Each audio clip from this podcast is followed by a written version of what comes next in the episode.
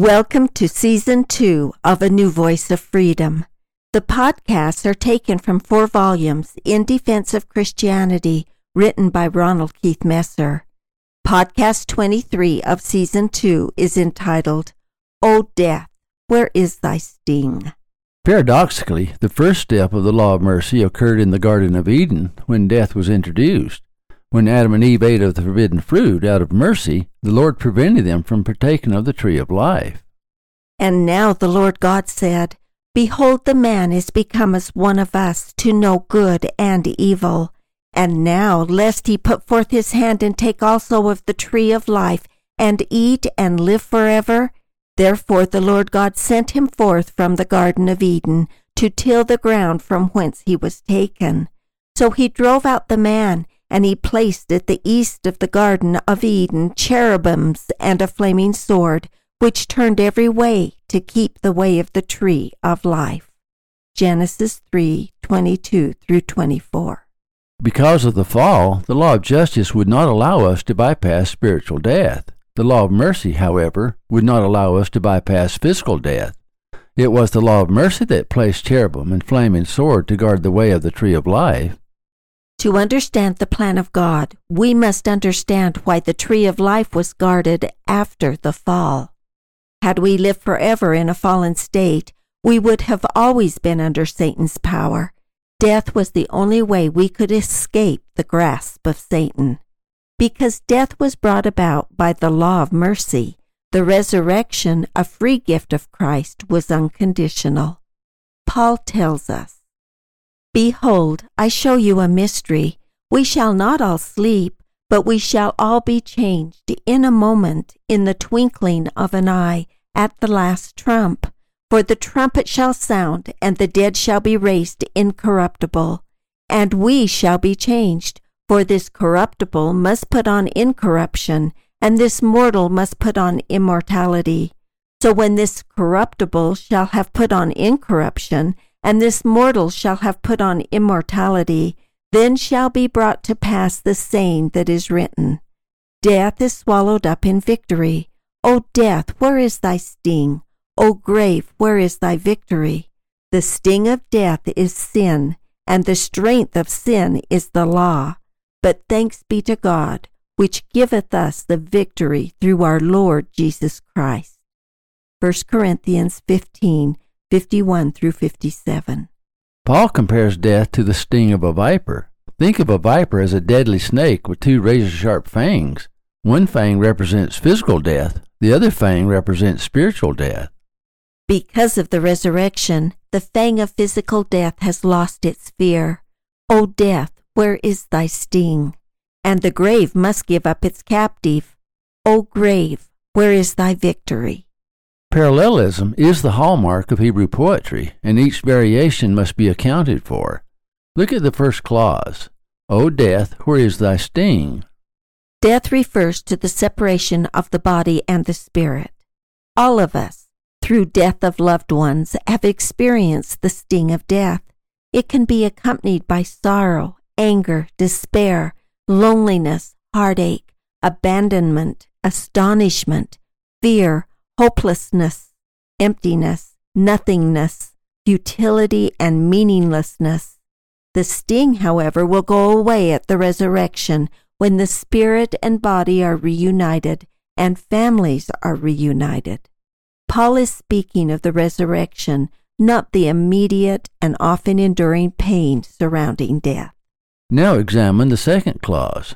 O grave, where is thy victory? What is the difference between the sting of death and the victory of the grave? Death symbolizes the separation. The grave symbolizes the long interim between death and the resurrection. Whether in the first resurrection or the second resurrection, all the children of Adam and Eve will be resurrected, thus causing death to lose its final victory. Perhaps Paul had the words of Isaiah in mind. He will swallow up death in victory and the Lord God will wipe away tears from off all faces, and the rebuke of his people shall be taken away from off all the earth, for the Lord hath spoken it. Isaiah 25 8. John the Revelator tells us, And the sea gave up the dead which were in it, and death and hell delivered up the dead which are in them, and they were judged every man according to their works. Those who die at sea are resurrected, those who die on land are resurrected, and even hell delivered up the dead. The first two come forth in the first resurrection. The third, those in hell, come forth in the second resurrection. But all come forth in the resurrection to be judged according to their works, which is the final judgment. However, whereas the sting of physical death and the victory of the grave are lost, the fang of spiritual death, because of the law of justice, maintains its sting. Therefore, we need to fear the second death. The sting of death is sin.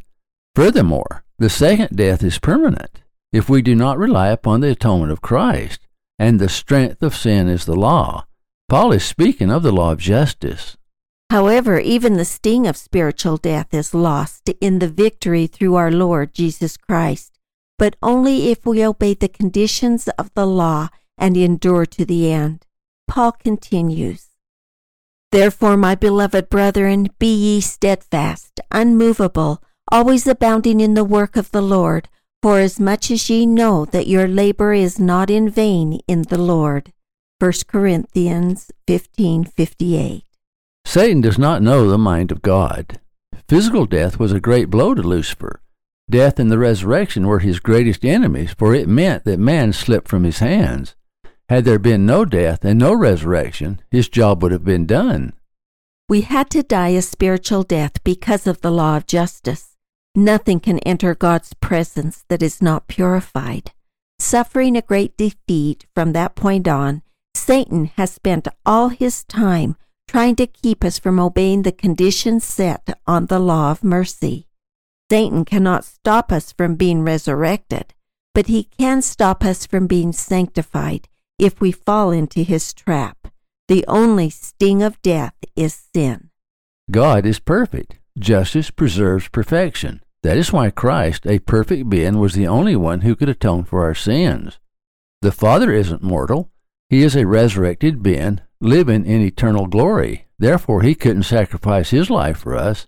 Only the Son could come to earth as a mortal being. Having fallen, we couldn't atone for ourselves. Justice had already condemned us to hell forever. Justice could not allow the law of mercy to rob it of its due. A law was broken, and justice had to be paid. The resurrection was free because Adam, not us, brought death into the world. Therefore, the resurrection fell entirely under the law of mercy and was unconditional. However, because of the law of agency, because we could choose for ourselves good or evil, Overcoming spiritual death was not unconditional, or agency couldn't be preserved. All the evils of this world can be traced back to agency. Man, not God, is responsible for all the misery of the world. The entire purpose of God is to try to save us from our misery. That is why he gave us commandments. God cannot violate our agency, or the entire plan of salvation would be for nothing. Therefore, we have a choice whether to obey the commandments or not. The reason salvation is conditional is because it preserves agency. God cannot force us to heaven. All misery in the world is because of violation of law. If we lived only the Ten Commandments perfectly, misery would end. That is why a probationary state was established. Notice, for example, the word of the Lord to Adam but of the tree of knowledge of good and evil thou shalt not eat of it, for in the day that thou eatest thereof thou shalt surely die. The wording of Scripture is meticulously correct. The Lord did not say, For in the instant that thou eatest thereof thou shalt surely die. He said, For in the day. Peter tells us that one day is with the Lord as a thousand years, and a thousand years as one day.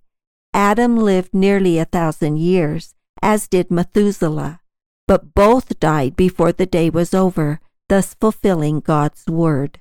In other words, man was given a probationary state in which to repent and to prove himself worthy to return to the presence of God. That would satisfy the law of justice and allow the law of mercy to redeem man from the fall.